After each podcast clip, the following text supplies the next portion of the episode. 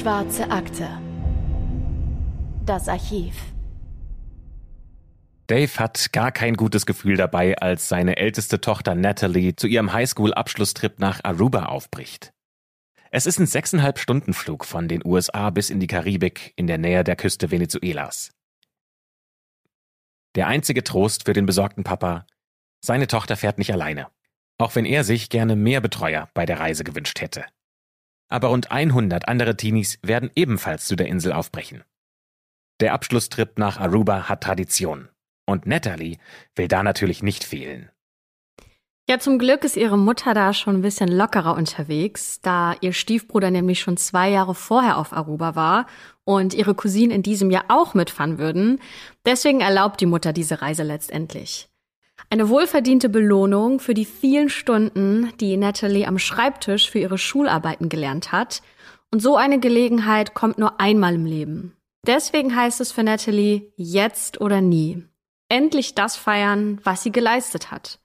Und es geht ja auch alles gut, denn die Fotos, die Natalie ihren Eltern schickt, die zeigen, wie schön es auf dieser Insel ist und wie viel Spaß sie dort hat. Und dann bricht auch schon der letzte Abend an. Die Koffer sind gepackt, am nächsten Tag geht der Flieger zurück in die USA. Und der letzte Abend, das heißt nochmal so richtig die Sau rauszulassen. Noch einmal die aufregende Atmosphäre auf der Insel genießen, bevor es dann zu Hause an die Uni und damit das Lernen weitergeht. Doch am nächsten Tag, als alle Teenager in das Flugzeug steigen sollen, fehlt jemand. Es ist Natalie. Und als eine ihrer Freundinnen zu Hause bei Natalies Papa anruft und ihm sagt, dass seine Tochter ihren Flug verpasst hat, da weiß dieser sofort, irgendwas stimmt nicht. Und damit starten wir rein in eine neue Folge der Schwarzen Akte. Herzlich willkommen. Natürlich, wie immer, mit Anne Lugmann. Und auch wie immer mit dabei ist Christopher Bücklein. Schön, dass ihr die heutige Folge anhört. Ja, und wie ihr im Intro schon gehört habt, befinden wir uns in dieser Folge der Schwarzen Akte an einem fast paradiesischen Ort. Es ist die Karibikinsel Aruba. Ein Ort, wie er in Reisemagazinen zu finden ist. Da sind weiße Sandstrände, türkisblaues Meer und Palmen. Dazu gibt's eine sanfte Brandung, Sonnenschein und immer mal wieder eine kühle Brise, die dafür sorgt, dass es nicht zu heiß wird. Ja, und obwohl die Insel so nah an der venezolanischen Küste liegt, gehört es aber gar nicht zu Venezuela, sondern zu den Niederlanden.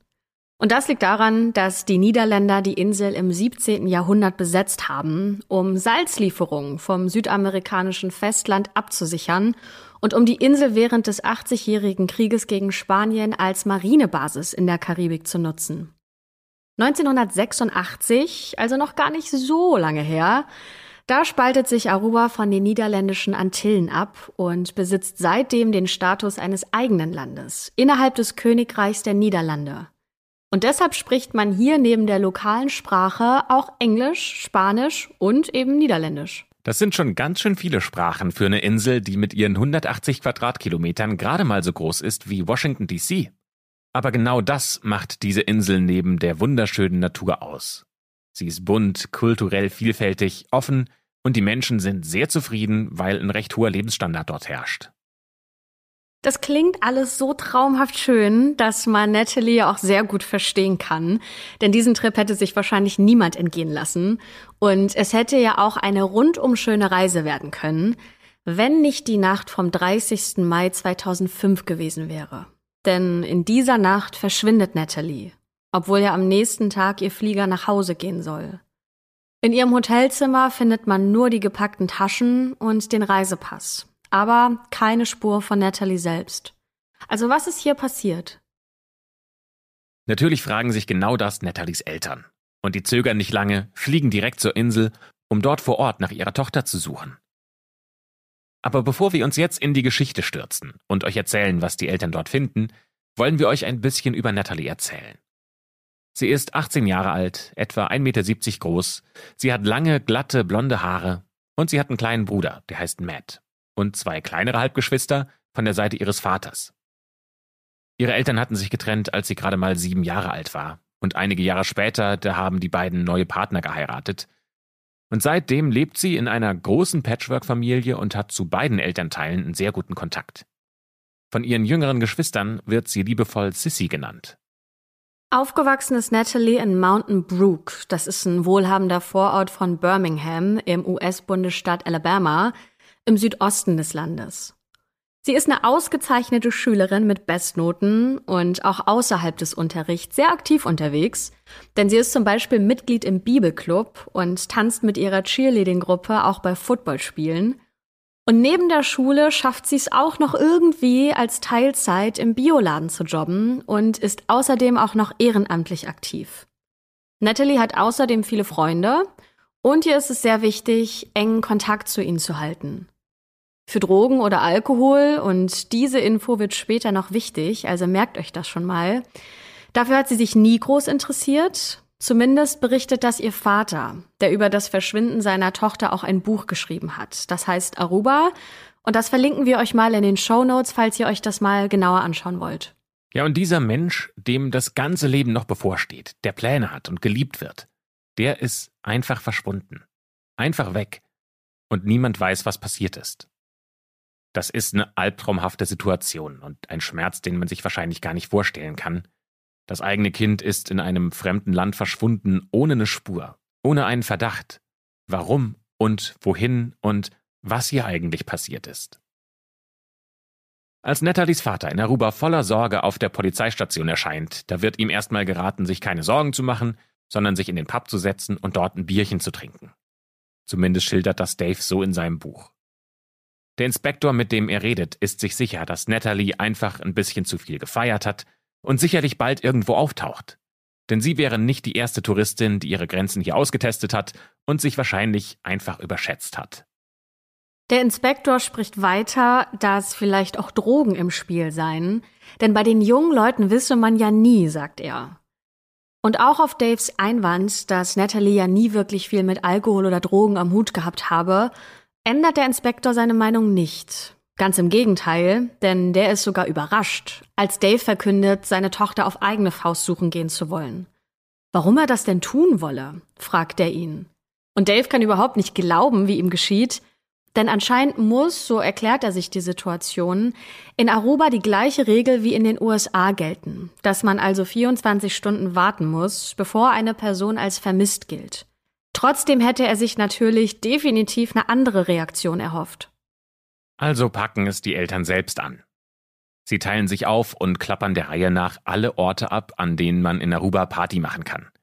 Inklusive der Crackhäuser, falls Natalie doch aus irgendwelchen Gründen mit Drogen in Kontakt gekommen wäre. Die besorgten Eltern versuchen, jeden Fleck der Insel abzusuchen. Und den Behörden gefällt das überhaupt nicht. Denn ein internationaler Vermisstenfall auf dieser Insel, das gibt keine gute Presse für das Land. Und die Wirtschaft dieses Landes hängt zu großen Teilen vom Tourismus ab. Außerdem haben die Behörden gerade mit der Suche in den Crackhäusern ein riesiges Problem. Denn diese Crackhäuser werden von der Regierung kontrolliert, um sicherzustellen, dass drogensüchtige Menschen auch genau dort bleiben und sich nicht unter die Touristen mischen. Also eins muss an dieser Stelle auf jeden Fall klargestellt werden, denn es ist jetzt keineswegs so, dass die Polizei einfach nur rumsitzt und Däumchen dreht. Bei den Nachforschungen der Eltern kristallisiert sich nämlich heraus, dass Natalie zuletzt gegen 1.30 Uhr nachts in Begleitung dreier Jungs gesehen wurde, als sie den Club verließen, in dem sie zusammen gefeiert haben. Der eine dieser Jungs heißt Joran und die beiden anderen Jungs, die übrigens auch Brüder sind, die heißen Kelpo und Satish. Drei Namen, die in diesem Fall immer wieder auftauchen werden. Und genau diese drei Jungs werden nun von der Polizei befragt. Und alle drei sagen das Gleiche aus. Sie hätten Natalie an ihrem Hotel abgesetzt. Die sei ziemlich bereit gewesen, weshalb ihr die Security-Leute auch dabei hätten helfen müssen, ihr Zimmer zu finden. Aber was zu diesem Zeitpunkt noch unklar ist, auf den Überwachungsvideos der Sicherheitskameras des Hotels ist überhaupt gar nicht zu sehen, wie Natalie zurück ins Hotel kommt. Am nächsten Tag geht die Suche nach Natalie weiter. Die Mutter ist mit ihren Helfern, die in der Zwischenzeit aus den USA nachgeflogen sind, auf den Straßen unterwegs.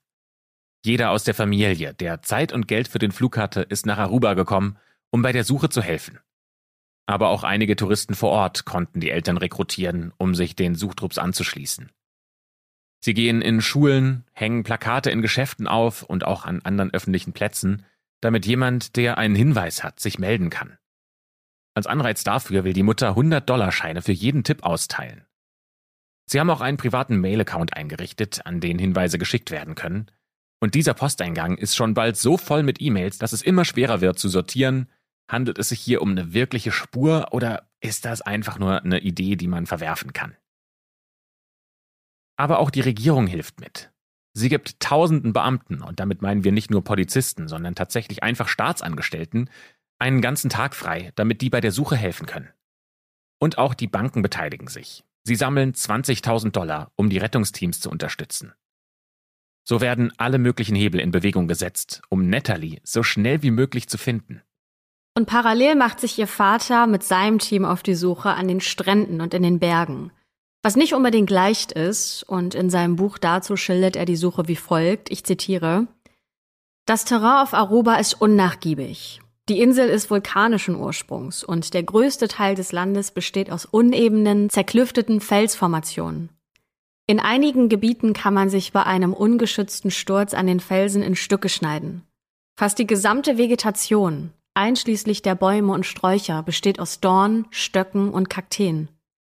Aufgrund der Hitze und des unwegsamen Geländes war es ähnlich wie in der Wüste. Wir suchten in Höhlen und anderen tückischen Gegenden und kamen jeden Abend verschwitzt sonnenverbrannt und von Dornen, Sträuchern und fast allem, was wir berührten, aufgeschnitten zurück. Es war eine Tortur, aber wenn wir Natalie finden konnten, war es egal, was wir ertragen mussten. Der Trupp sucht unter anderem auch bei einem Leuchtturm, der auf Aruba eine beliebte Touristenattraktion ist. Angeblich sollen Natalie mit Joran und den beiden Brüdern dorthin gefahren sein, um Haie zu beobachten. Zumindest haben das die Jungs erzählt. Daraufhin meldet sich dann eine PR-Agentin von einer New Yorker Firma, die Werbung für Tourismus auf Aruba macht, mit der Bitte, den Leuchtturm von dieser Suche auszuschließen, weil das Risiko zu groß wäre, Touristen zu verkraulen. Zumindest schreibt das Dave in seinem Buch. Das ist ein Anzeichen dafür, wie weite Kreise dieser Fall medial schon gezogen hat, denn inzwischen wird bereits international von Nathalies Verschwinden berichtet. Eine Tatsache, die die Suchenden hier auf Aruba überhaupt nicht mitbekommen. Durch den öffentlichen Druck wird nun auch das FBI eingeschaltet. Allerdings zunächst nur in einer beratenden Funktion. Die ausländischen Ermittler erhalten erstmal keine Einsicht in die Akten, was später durch das Eingreifen des Premierministers geändert wird. So sehr Nathalies Familie davon überzeugt ist, dass die Polizei vor Ort zu wenig tut, so sehr ist die Polizei selbst davon überzeugt, alles richtig zu machen und vor allem auch alles im Griff zu haben. Einmischung von außen wird da erstmal natürlich nicht gern gesehen, denn dadurch wird ja die eigene Polizeiarbeit irgendwie in ein schlechtes Licht gestellt. Trotz aller Anstrengungen der Freiwilligen und den vielen Medienberichten ergibt sich leider keine wirklich brauchbare Spur, die sie hier irgendwie weiterbringen könnte. Und der einzige Anhaltspunkt bis dato sind diese drei Jungs, mit denen Natalie gesehen worden ist. Und die müssen offensichtlich gelogen haben. Denn in der Nacht vom 30. Mai ist Natalie ja gar nicht mehr ins Hotel zurückgekehrt, vor dem sie die Jungs angeblich abgesetzt haben. Diese Lüge ist wohl nicht die einzige, die sie erzählt haben. Joran hat sich offenbar als holländischer Student ausgegeben, der auf der Insel Urlaub macht, obwohl er in Wahrheit dort wohnt. Sein Vater ist im Übrigen Justizbeamter, ein angehender Richter, und das wird im Laufe dieses Falls nochmal richtig wichtig. Diesen Joran hat Natalie anscheinend am Tag vor ihrem Verschwinden im Casino kennengelernt. Ihr Vater Dave ist überzeugt, dass sie diesen Club auf Aruba mit Joran in der letzten Nacht nicht freiwillig verlassen hat. Er geht eher davon aus, dass sie entweder gezwungen wurde oder unter Drogen gesetzt worden sein muss. Je mehr Zeit vergeht und je länger Natalie verschwunden bleibt, desto klarer wird auch den lokalen Behörden, dass sie es hier mit einem Verbrechen zu tun haben müssen. Die Suche wird daher immer größer angelegt und neben hunderten Freiwilligen, dem FBI und der örtlichen Polizei beteiligt sich jetzt auch die niederländische Regierung daran, die Gegend nach der vermissten jungen Frau zu durchkämmen. Drei Kampfflugzeuge werden von den Niederlanden ausgesandt, um über die Insel zu kreisen und in der Hoffnung auf Hinweise Fotos von der Küste zu machen.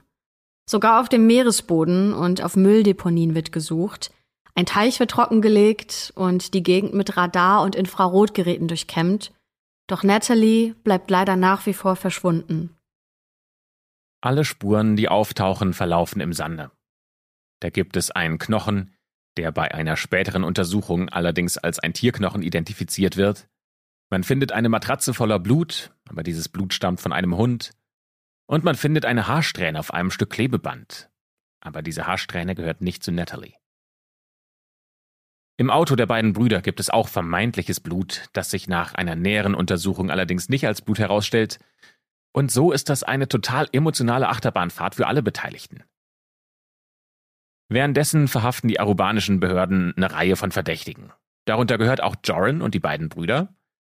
Aber auch der DJ von dem Partyboot, das vor Nathalies Hotel vor Anker lag, der wird festgenommen, ebenso wie der Croupier des Hotelcasinos. Bei den meisten ist es einfach nur ein Verdacht, dass sie irgendwas mit dem Fall zu tun haben könnten, aber wirkliche Beweise, die gibt es einfach nicht. Lange werden diese Verdächtigen jedoch nicht festgehalten, denn wem nichts nachzuweisen ist, der muss wieder auf freien Fuß gelassen werden.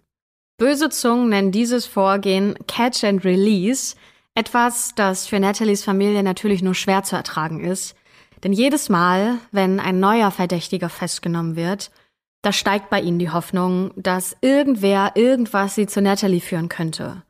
Und jedes Mal, wenn diese Person dann wieder freigelassen wird, droht man in die alte Hoffnungslosigkeit zurückzufallen. Aber schlimmer noch, der Gedanke lässt sich nicht abschütteln, dass Nathalies Mörder frei unter ihnen herumläuft.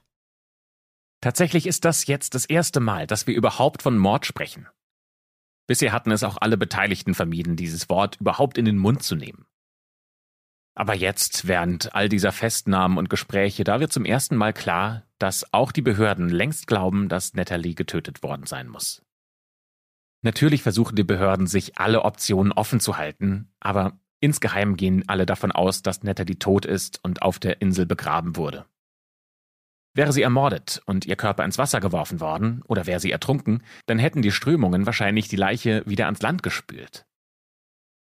Das ganze Vorgehen der Behörden wirft viele Fragezeichen auf, insbesondere international.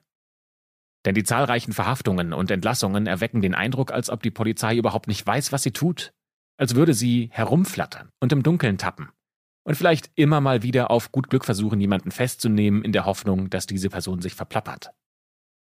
Ein Großteil dieser Kritik kommt aus den USA. Und die kommt vor allem daher, weil das Strafrechtssystem in den USA komplett anders ist als das in Aruba. Das amerikanische System basiert auf dem Common Law, das ganz klar vorsieht, dass niemand verhaftet werden kann, wenn nicht bewiesen wird, dass diese Person ein Verbrechen begangen hat. Anschließend ermitteln Geschworenengerichte, die dann über die Schuld oder eben Unschuld dieser Person entscheiden. Das arubanische System basiert auf dem niederländischen Recht, das aus dem napoleonischen Gesetzbuch hervorgegangen ist. Hier reicht ein begründeter Verdacht, dass eine Person von einem Verbrechen weiß oder darin verwickelt ist, um eine Verhaftung zu veranlassen. Magistrate und Richter entscheiden dann über die Schuld oder Unschuld, und hier gibt es keine geschworenen Prozesse. Die Festnahmen dienen Aruba also mehr als Ermittlungswerkzeug und nicht wie in den USA als ein letzter Schritt nach bereits getaner Ermittlungsarbeit. Mindestens zehn Männer werden auf Aruba festgenommen. Darunter, wie schon gesagt, auch Joran und die beiden Brüder. Diese drei gelten mittlerweile als die Hauptverdächtigen in dem Fall. Sie scheinen die einzigen zu sein, die Antworten haben, die sie aber nicht rausrücken wollen. Besonders verdächtig wirken dabei mehrere Telefonate zwischen den dreien in dieser Nacht vom 30. März 2005. Und eins davon ging sieben Minuten lang. Was die drei zu besprechen hatten, das verraten sie nicht. Aber es gibt noch eine weitere höchst interessante Festnahme. Und zwar die von Jorans Vater, dem angehenden Richter. Er wird wegen Verdachts der Beihilfe zum vorsätzlichen Mord, der Beihilfe zur Entführung und des Mordes und der Entführung verhaftet. Er soll mehr wissen, als er eigentlich zugibt, und seinen Sohn früh am Morgen nach Nathalies Verschwinden abgeholt haben. Zudem hat er wohl gegenüber der Presse Aussagen gemacht, die von dem abweichen, was er bei der Vernehmung der Polizei erzählt hat, und er hat seinem Sohn und den beiden Brüdern vor ihrer Verhaftung einen mehr als dubiosen Tipp gegeben. Er hätte gesagt, wenn es keine Leiche gibt, dann hätten die Behörden auch keinen Fall. So zitiert ihn Dave in seinem Buch. Aber wir haben auch andere Quellen, die das belegen, also offenbar hat der Vater, der angehende Richter, versucht, seinen Sohn vor dem Prozess zu schützen. Werbung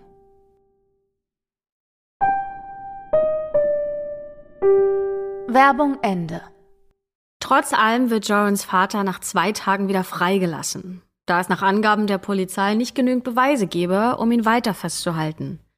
Das ist natürlich eine große Enttäuschung für Nathalies Familie, denn für sie fühlt es sich so an, als würden sie immer drei Schritte vorwärts machen, aber dann wieder einen zurück. Aber immerhin, und das ist ein kleiner Hoffnungsschimmer, befinden sich ja noch Joran und die zwei Brüder in Haft. Interessanterweise ändert Joran seine Aussage im Laufe der Zeit, denn jetzt behauptet er, mit Natalie zum Strand hinuntergegangen zu sein, wo dann auch was zwischen den beiden gelaufen wäre. Dann hätte er sie allein am Strand zurückgelassen, weil Natalie angeblich noch die Sterne anschauen wollte. Eine Entscheidung, auf die er nicht stolz sei, was seiner Erklärung zufolge auch der Grund ist, warum er nicht sofort etwas von diesem Strandszenario erzählt hat, weil er sich schlichtweg dafür geschämt hat, es so offen vor allen zuzugeben. Das Ding ist nur, Jordan ändert seine Aussage nicht nur einmal, sondern mehrfach. Neben dieser Geschichte, in der er behauptet, dass er Natalie am Hotel abgesetzt hätte, und der Geschichte, dass sie am Strand gewesen wären, um Sterne zu gucken, hat er sogar mal behauptet, dass er Natalie als Sexsklavin verkauft hätte. Und natürlich gibt es dann noch die Aussagen, in denen er sich absolut sicher ist, dass er gar nichts mit Nathalies Verschwinden zu tun hat. Je nachdem, mit wem er spricht, ob mit den Strafverfolgungsbehörden oder mit den Medien, und je nachdem, wie seine Laune ist, ändert er seine Geschichte. Man kann ihm also nichts glauben, weil man nie weiß, ob seine Geschichte sich nicht einfach in ein paar Tagen ändert.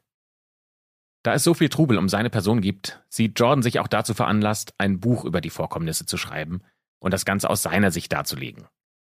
Darin schreibt er auch über seine Entscheidung, Natalie am Strand alleine zurückzulassen und stellt sich als jemand dar, der sich zur falschen Zeit am falschen Ort befunden hat und eine falsche Entscheidung getroffen hat. Und weiter? Diejenigen, die mich kennen, wissen genau, wer ich bin und wozu ich fähig bin. Ich bin kein Engel, aber ich habe nichts Illegales getan, und ich bin sicherlich kein Mörder. Und außerdem schreibt er noch das hier. Ich sehe dieses Buch als meine Chance, offen und ehrlich über alles zu sprechen, was passiert ist, für jeden, der es lesen möchte. Ich verstehe, dass meine Lügen in der Vergangenheit meine Glaubwürdigkeit ernsthaft beschädigt haben und dass einige Leute nicht glauben werden, was in diesem Buch geschrieben steht. Ich hoffe, dass ich mit diesem Buch zur Wiederherstellung der Wahrheit beitragen kann. Ich möchte mich bei Nathalies Eltern und bei ihren beiden Familien dafür entschuldigen, dass ich anfangs Aussagen erfunden habe. Ich kann nicht sagen, dass ich mit vielen der Dinge, die ich getan habe, einverstanden bin. Aber der Schmerz, nicht zu wissen, wo ihre Tochter ist und was mit ihr passiert ist, muss unvorstellbar groß sein. Ich hoffe jeden Tag, dass Natalie gefunden wird.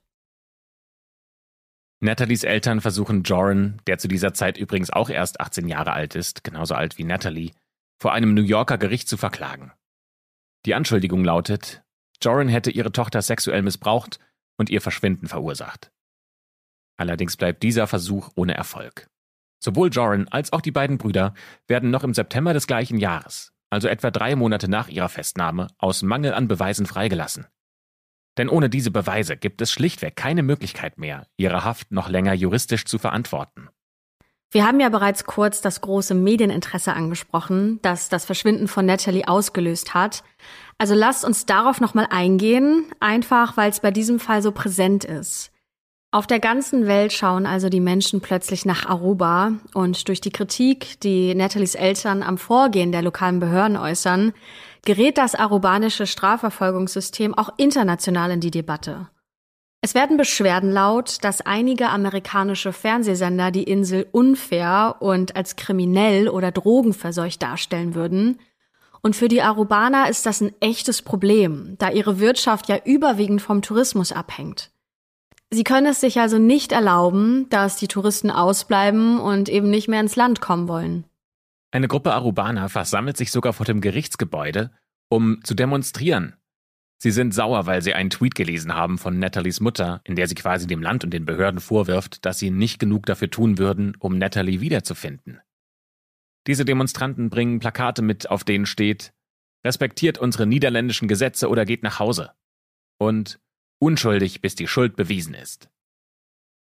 Auf einem Plakat steht sogar angedeutet, dass Natalie vielleicht gar nicht tot wäre, sondern in Brasilien oder Venezuela am Feiern wäre. Ein Arubaner aus dieser Gruppe, der als Fremdenführer arbeitet, bringt den Konflikt auf den Punkt und er sagt gegenüber Medien, Wurden Sie auf Aruba schlecht behandelt? Wir stehen auf der Seite von Nathalies Familie, aber wir lieben Aruba auch. Wir brauchen diesen Druck nicht. Wir sind eine freundliche Insel. Ein anderer Arubaner erklärt, sein Land habe sein ganzes Herz, seine ganze Zusammenarbeit, alles gegeben, um bei der Suche nach Natalie zu helfen. Es sei an der Zeit, dass sie etwas Respekt zurückbekämen. Man lasse Aruba wie eine Bananenrepublik aussehen und dabei seien sie ein gebildetes und kultiviertes Volk. Viele von ihnen sprechen sogar vier oder fünf Sprachen. Ein Dritter sagt, Aruba sei keine Insel von Kriminellen. Es gebe 96 Gefängniszellen und 53 davon seien von Nicht-Arubanern belegt. Abgesehen davon gibt es Kritik, dass der Fall nur deshalb eine so große mediale Aufmerksamkeit bekommt, weil Natalie hübsch, blond und weiß ist. Durchaus ein Punkt, über den man mal nachdenken könnte. Was sind das eigentlich für Fälle, die in die internationale Presse gelangen? Die Menschen können sich mit Natalies Geschichte identifizieren. Sie ist zu einem Abenteuer aufgebrochen und nicht mehr zurückgekommen. Und genau sowas interessiert die Leute. Ja, und dann geht der Sommer vorüber der Herbst, der Winter. Und mit der Zeit verstreicht dann auch das Interesse der Öffentlichkeit an Nathalies Verschwinden. In der Welt geschieht viel Neues, das noch viel akuter ist, viel höheren Nachrichtenwert hat, als diese Suche nach einem Teenager, bei der es nach wie vor nichts Neues zu berichten gibt. Die einzigen Personen, die die ganze Zeit über krampfhaft an dieser Suche festhalten, sind Nathalies Familie. Die fliegen immer wieder von den USA nach Aruba pendeln zwischen dem Arbeitsalltag zu Hause und der Hoffnung, vielleicht doch noch eine Spur ihrer Tochter in der Karibik zu entdecken. Aber irgendwann, da müssen auch sie einsehen, dass es nichts mehr bringt, in diesem Tempo weiterzumachen.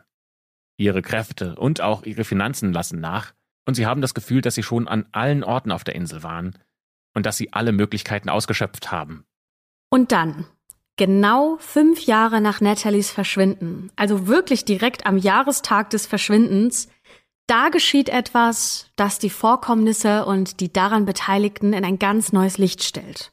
Nämlich ein Mord. Im Mai 2010, da wird die 21-jährige Stephanie brutal zu Tode geprügelt. In Lima, der Hauptstadt von Peru, ungefähr sechseinhalb Flugstunden von Aruba entfernt. Von einem Mann, den sie im Casino kennengelernt hat. Ein Mann, der Joran heißt und der sie in einem Hotelzimmer ermordet hat, das auch noch auf seinen Namen gebucht war. Und ja, wir können an der Stelle sagen, es ist genau derselbe Joran, der damals schon bei Natalie der Hauptverdächtige war. Der Mann, der behauptet hat, mit ihr am Strand gewesen zu sein. Der in seinem Buch schreibt, er sei kein Mörder. Nur, dass er jetzt keine 18 Jahre mehr alt ist, sondern 24. Joran gesteht diesen Mord an Stephanie. Allerdings nicht sofort. Angeblich, so soll Joran selbst behauptet haben, hätte er sie in einem Wutanfall getötet, nachdem Stephanie auf seinem Laptop eine Verbindung zum Verschwinden von Natalie entdeckt hat. Allerdings bestreiten forensische Experten der Polizei diese Behauptung. Für Natalies Eltern ist allerdings klar, der Tod von Stephanie ist der Beweis, dass Joran ein Mörder ist. Und für sie liegt es jetzt auch auf der Hand, dass auch Natalie eines seiner Opfer ist. Aber natürlich hat diese Behauptung keineswegs vor Gericht Bestand. Der Mord an einer anderen Frau ist ja noch kein Beweis dafür, dass auch Natalie von ihm ermordet wurde. Dave, Natalies Vater, hofft, dass Joran für den Mord die von der peruanischen Staatsanwaltschaft geforderte 30-jährige Haftstrafe erhält. Denn er sagt, jeder kennt seine Persönlichkeit. Und er ist sich sicher, dass Joran nicht mehr zu rehabilitieren wäre. Durch sein Schuldbekenntnis hat Joran jedoch Aussicht auf eine mildere Haftstrafe. Der Presse vor Ort zufolge hat er vor Gericht Folgendes gesagt. Ja, ich möchte mich schuldig bekennen. Ich wollte vom ersten Moment an ein aufrichtiges Geständnis ablegen. Es tut mir wirklich leid. Ich fühle mich sehr schlecht. Ja, interessant wird's auch, wenn man sich Jorans Verteidigung bei dem Prozess mal näher anschaut. Denn sein Anwalt versucht unter anderem damit zu argumentieren, dass Joran ein extremes psychologisches Trauma erlitten habe, da er in Nathalies Fall vor fünf Jahren zum Hauptverdächtigen erklärt wurde. Und dieses Trauma habe ihn letztendlich dazu getrieben, nun Stephanie zu töten. Aber wenn man mal ganz ehrlich ist, das klingt schon sehr weit hergeholt. das ist doch einfach nur ein Zeichen dafür, wie hoffnungslos dieser Fall für Jorans Verteidiger ist. Denn Joran hat ja klar und deutlich gestanden. Und deswegen wird Joran auch zu 28 Jahren Gefängnis verurteilt und bekommt dafür die Strafe, die er zumindest in den Augen von Nathalies und wahrscheinlich auch Stephanies Familie verdient hat. Und übrigens, bei diesen 28 Jahren ist es nicht geblieben, denn im Januar 2023, also gerade erst vor ein paar Wochen, da wurde seine Strafe um 18 Jahre erhöht. Allerdings hat das nichts mit einem Mord zu tun, sondern er hat während seiner Haft im peruanischen Gefängnis mit Kokain gedealt. Auf Bitten von Nathalies Vater Dave wird Natalie sechs Jahre nach ihrem Verschwinden offiziell von einem Richter für tot erklärt. Ihre Mutter war zuerst dagegen, hat ihre Meinung dann jedoch geändert und Dave hat dafür auch Gründe, denn eine offizielle Sterbeurkunde ist leider notwendig, damit er offiziell die Befugnis bekommt, Nathalies Nachlass zu verwalten. Dazu gehört auch ein College-Sparbuch in Höhe von 2000 Dollar, das nun an ihren kleinen Bruder übertragen werden soll. Und außerdem könne er so nun Zahlungen an Nathalies Krankenversicherung einstellen. Denn die bittere Wahrheit ist, nach all der Zeit gibt es keine Beweise, die irgendwie darauf hindeuten, dass Natalie noch am Leben sein könnte. Dave sagt vor Gericht Folgendes. Wir haben uns in den letzten sechseinhalb Jahren mit ihrem Tod auseinandergesetzt. Wir haben noch einen langen Weg vor uns, um Gerechtigkeit zu bekommen. Das muss ein sehr schlimmer Moment gewesen sein für Nathalies Eltern, als der Richter seine Unterschrift unter dieses Dokument gesetzt hat. Und diese Gefühle, die die Eltern durchlebt haben, lassen wir mal am besten mit äh, Daves eigenen Worten wiedergeben, denn mit diesen Worten beginnt er sein Buch. Ich kann nicht sagen, wie sehr es schmerzt, ein Kind zu verlieren. Es gibt keine Worte, um die Gefühle zu beschreiben, die ein Elternteil erdrücken, der seine Tochter überlebt hat. Es sollte nicht auf diese Weise geschehen. Ich war nie auf diese Art von Schmerz, auf diese Art von Leere vorbereitet. In meinem Herzen herrscht eine unüberwindbare Leere, die früher durch Nathalies Anwesenheit gefüllt wurde. Es ist dieselbe Woche, in der Natalie für tot erklärt wird, in der Joran vor Gericht steht, um sich wegen des Mordes an Stephanie zu verantworten. Bis heute kann er aufgrund der schwierigen Beweislage nicht für das Verschwinden von Natalie angeklagt werden, denn ihr Körper wurde ja immer noch nicht gefunden, auch nach all den Jahren nicht. Da kommen einem die Worte von Jorans Vater wieder in den Sinn, der damals ja gesagt hat, wo keine Leiche, da kein Fall. Ja, aber eine Sache, die gibt es dann doch noch, von der man denken kann, dieser Joran, der weiß doch sicherlich mehr. Oder er ist einfach nur ein sehr abgebrühter Typ. Denn Joran hat versucht, Nathalies Mutter zu erpressen. Sie soll ihm 250.000 Dollar geben, im Austausch für Details über den Verbleib ihrer Tochter. Und tatsächlich ist es auch zu einer Art Übergabe gekommen. Nachdem Joran 10.000 Dollar Anzahlung in Bar erhalten hat, gefolgt von einer Überweisung von 15.000 Dollar auf ein privates Bankkonto in den Niederlanden, nennt er ein Haus, in dem sich angeblich Nathalies Überreste befinden sollen. Allerdings stellt sich bald heraus, dass dieses Haus zum Zeitpunkt von Nathalies Verschwinden noch gar nicht gebaut worden war. Und als man Joran damit konfrontiert, gibt er zu, dass er gelogen hat. Übrigens hat auch Nathalies Mutter über den Fall ein Buch geschrieben, um irgendwie das Geschehene zu verarbeiten und ihre Wahrnehmung der Vorkommnisse zu teilen. Und basierend auf diesem Buch wurde dann sogar ein Film gedreht, der im April 2009 zum ersten Mal ausgestrahlt wurde. Falls euch dieser Film interessiert, dann schaut auf jeden Fall mal in die Show Notes, denn da haben wir den für euch verlinkt. Wir wollen diese Folge mit denselben Sätzen beenden, mit denen Dave das Buch über seine Tochter abschließt. Er schreibt, ich habe noch immer das starke Gefühl, dass Natalie am Leben ist. Ich bin nicht bereit, die andere Möglichkeit in Betracht zu ziehen.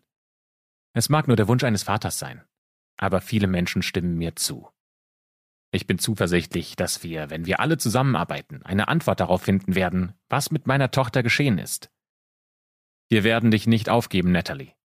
Du hast uns nicht aufgegeben, und wir werden mit den Ermittlungen fortfahren, bis wir alle Antworten auf dein Verschwinden haben. Gott sei mit dir, meine Natalie. Und mit diesen Worten endet die heutige Folge in der schwarzen Akte. Wir würden uns natürlich freuen, wenn ihr uns weiterhin fleißig bei Instagram schreibt, welche Art von Fälle ihr spannend findet, was wir hier mal in der schwarzen Akte thematisieren und besprechen sollen. Also wenn es irgendeinen Fall gibt, über den ihr mal gelesen habt äh, oder eine Doku geschaut habt, was auch immer und ihr das spannend fandet, schickt uns das gerne zu, dann schauen wir uns das natürlich an. Und ja, ich würde sagen, es ist Zeit, die schwarze Akte für heute zu schließen. Aber wir sind nächste Woche Dienstag natürlich wieder da mit einer neuen Folge. Also macht's gut und wir hören uns hoffentlich nächste Woche.